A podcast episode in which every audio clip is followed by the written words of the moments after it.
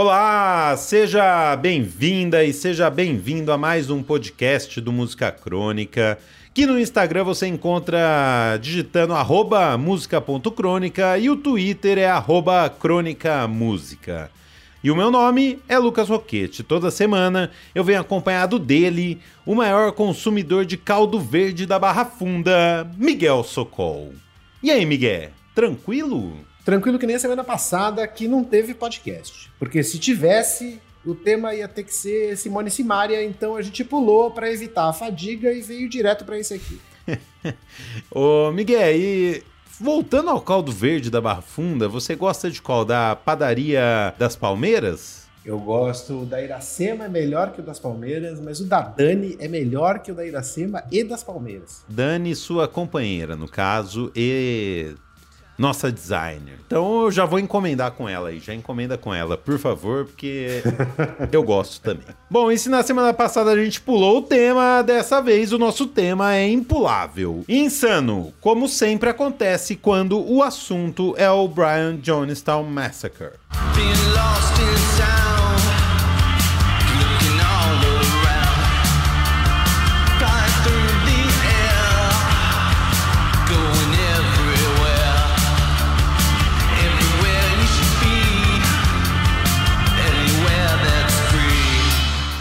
Afinal, a gente está falando do Anthony Combe, um maluco de carteirinha. Sabe, louco que acha que é o Napoleão? Então, é por aí.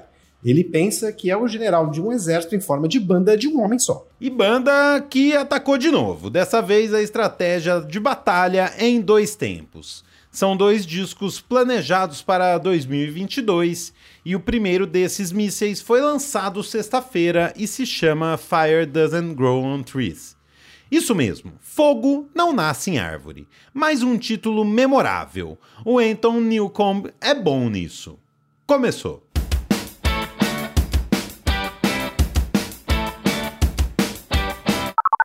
Se você acha que a gente apresentou o Brian Johnston usando termos bélicos demais para uma simples banda de rock influenciada pelo psicodelismo dos anos 60, a verdade é que a gente pegou leve. Mas antes a gente precisa entender qual é a do Anton Newcomb. Então imagina alguém que mora dentro da música 2000 Light Years From Home dos Rolling Stones. Então, lúcido essa pessoa não é, né?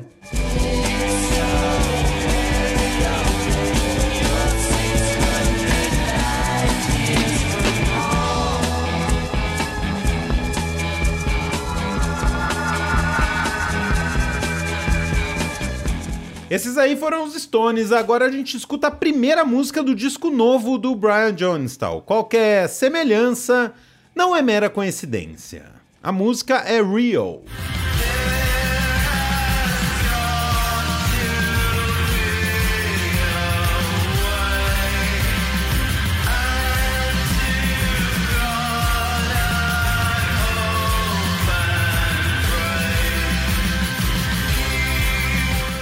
O amor do Anthony Combe pelo rock psicodélico dos anos 60 é antigo. Se a música dos Stones que a gente ouviu tá no disco Their Satanic Majesty's Request, o pedido de Sua Majestade Satânica, o terceiro disco do Brian Johnston, de 1996, se chama Their Satanic Second Majesty's Request, o segundo pedido de Sua Majestade Satânica. Bom, e tem mais. Tem o disco de 2010, que se chama Who Killed Sgt. Pepper, em referência, obviamente, aos Beatles.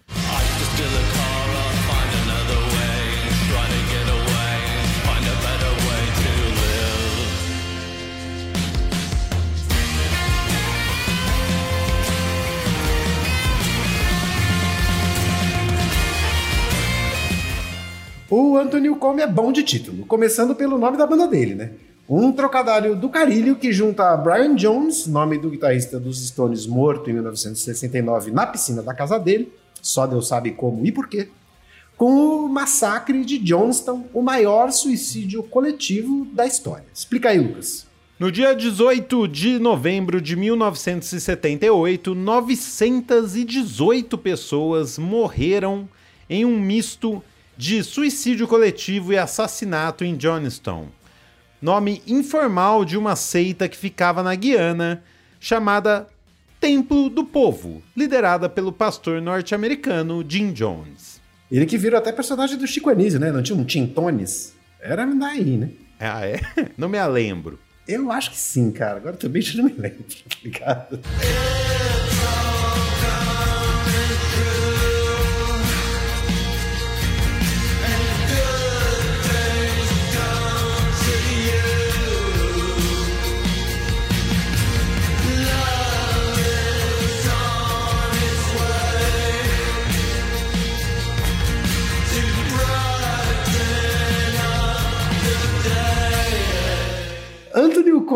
Só bom de título, é bom em fazer polêmica com eles. No disco My Bloody Underground de 2008, que aliás é um trocadilho com as bandas My Bloody Valentine e Velvet Underground, tem uma música chamada Bring Me the Head of Paul McCartney on Heather's Mill Wooden Peg, ou seja, Tragam-me a cabeça de Paul McCartney na estaca de madeira da Heather Mills. Isso na época da separação pública e nem um pouco tranquila do Paul da então esposa Heather. Não fosse suficiente, a mesma música ainda tem no nome um complemento em parênteses: jogando bombas na Casa Branca. Psicodelia bélica, né, Miguel? Escuta um pouquinho dela.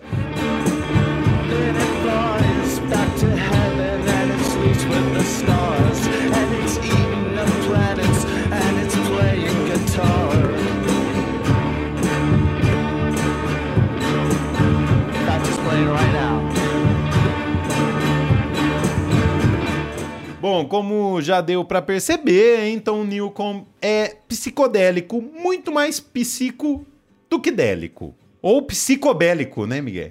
Um psicobélico, é isso. um Jack Nicholson em O Iluminado com uma guitarra e uma causa. Os termos bélicos, lembra? Na cabeça abilolada de quem mora dentro do disco psicodélico dos Stones, Anton Newcomb está no meio de uma guerra. Mesmo, uma guerra contra a babaquice. O selo que ele criou para lançar os próprios discos se chama The Committee to Keep Music Evil, ou seja, Comitê para Manter a Música Diabólica. E o tal selo tem um estatuto, e que começa assim, abre aspas. Este selo tem o objetivo de manter o mundo atormentado pelo rock and roll, fecha aspas. Bom demais, e bom demais também o nome do selo dele. O cara manja de, de intitular as coisas, hein? Eu fico me perguntando como é que chama o cachorro dele, o gato.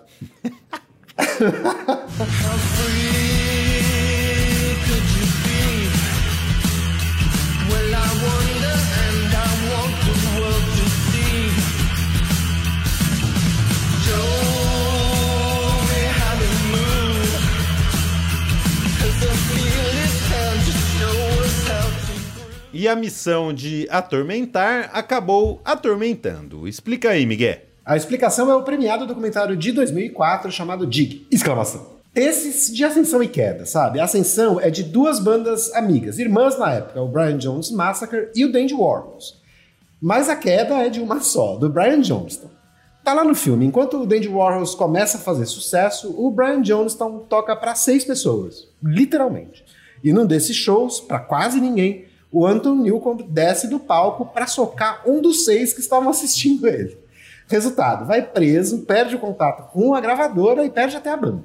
E a namorada. Mas isso foi em 2004 e de lá para cá o Anton reergueu o Brian Jonestown, que, convenhamos, é mais banda que o Dandy Warhols. É, coisas que só o tempo mostra, né? E esse documentário das duas bandas é sensacional, cara. A mulher, ela acompanhou as duas bandas por sete anos, cara. Belíssimo documentário. Assim, apesar do Dandy Wars ter feito algum sucesso, também não foi um... É, não, foi algum sucesso. Tipo, um disco, dois clipes. É foi tipo algum sucesso. E ela escolher essas duas bandas para seguir é muito bom, né? é muito bom. Agora, como o Anthony Newcomb reergueu a banda dele, a gente conta depois da opinião sempre brisada e abalizada do síndico, se não do edifício Piacás, desse podcast, onde ele tem mandato vitalício. Fala, Chuck. E aí, bicho? E aí, Miguel? Firmeza? Como é que estão as coisas aí? Cara, Brian Johnston Massacre, né? Tipo, vai, em primeiro lugar, um dos melhores nomes de banda do mundo.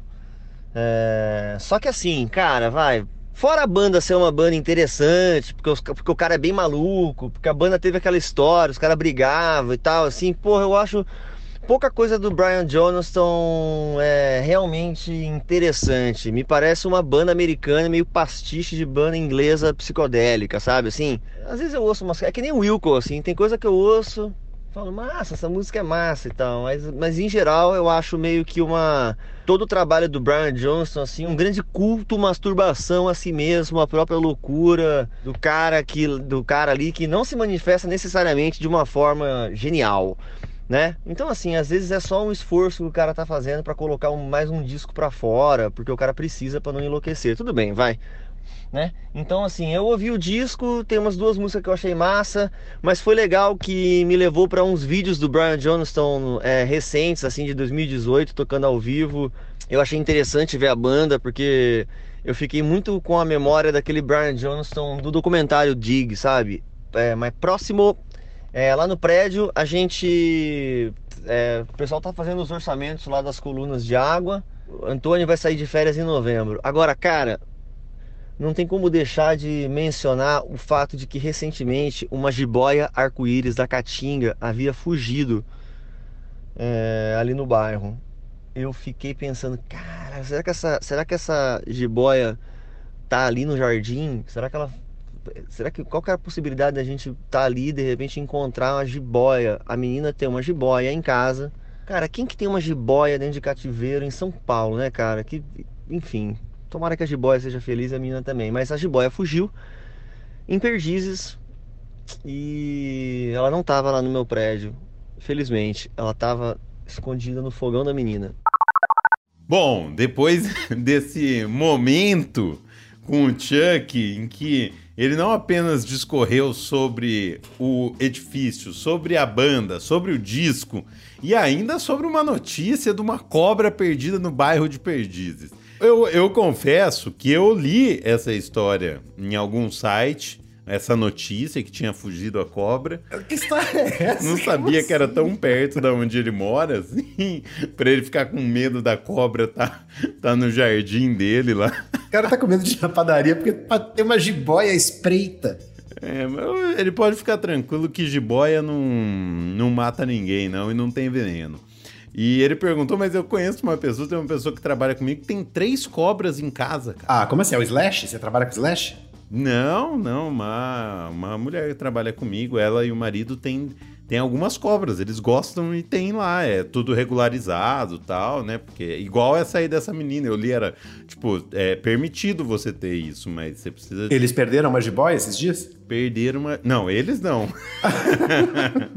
eles não, mas a pessoa que o Chuck mora perto aí sim. E a pessoa vai fazer o que? Ela vai botar, tipo, aqueles. Vai colar aqueles lambi-lambi no poste, assim, procura esse jiboia, recompensa. eu, sei, eu sei que ela tava é, preocupada de matarem a cobra dela por ser uma cobra, né? Então alguém achar que é venenosa e, e dela fez um texto aí.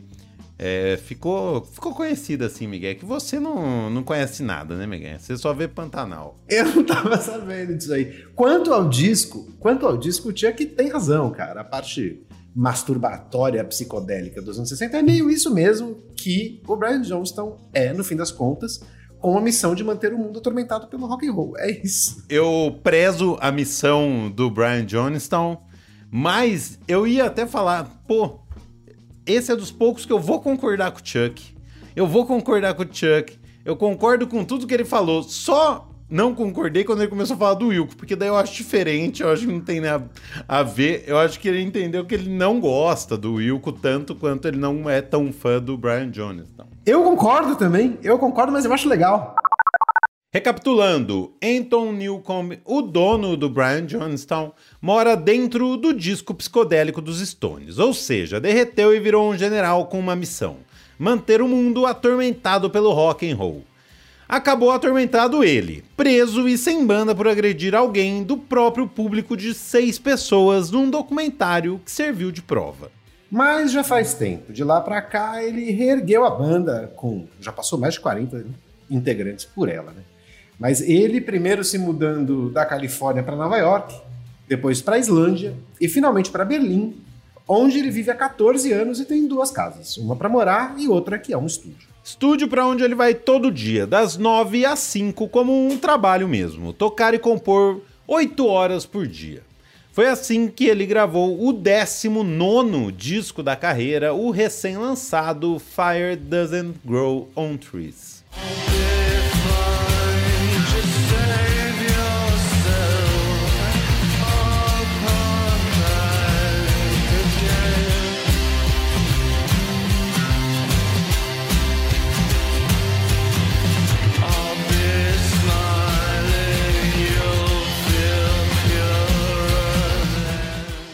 Mas diferente de outros discos, como o My Blood Underground de 2008, que ele impôs a regra que os músicos não poderiam falar um com o outro durante as sessões, todo mundo tinha que se entender usando apenas a música como linguagem. Nesse, ele pegou leve, até porque estar com meia banda gravando remotamente por causa da pandemia já era desafio o bastante. Imagina! Puta merda, desafio é esse outro aí, né? É... É, ninguém pode falar, todo mundo tem que se entender como linguagem. Como... E ele, ele podia falar o que ele queria ou ele também não podia? Ninguém falava. Ninguém falava. Ninguém falava. Comunicadores. é. Bom, o louco que tinha a missão de atormentar o mundo resolveu ser fofo quando o próprio mundo enlouqueceu, abre aspas, pro Anton Newcomb. Eu estou tentando dar conforto e apoio ao ouvinte de uma maneira muito prática. É um chamado às armas. A besta pode ser essa escuridão avassaladora, o dragão, idiotas dizendo que você precisa ser transhumano e modificado para ser inteiro e sobreviver à inteligência artificial. É uma loucura absoluta. Estamos em uma jornada difícil, não temos ilusões. Fecha aspas. E Quanta loucura! e no final das contas, quem é o louco, né? Porque ele resolveu ser fofo quando o mundo pirou. Ai, então. E esse episódio fica por aqui, lembrando que todo fim de mês tem newsletter, então se você ainda não assinou, assina lá musicacronica.com.br. A gente agradece ao nosso síndico, Chuck Hipólito, caçador de jiboias, às artistas Daniele Lima e Nathalie Leonello, ao Cafeine Boy pela vinheta, ao seu integrante, nosso editor, o grande Clive Vini Owen Borges, e ao Bruno Fragmentado Roberto, que divulga o próprio texto no perfil do Música Crônica e depois curte com o perfil dele. Semana que vem a gente volta com mais um episódio do Música Crônica. Até lá. Tchau. Isso se a Simária não aprontar de novo, né? Ciao.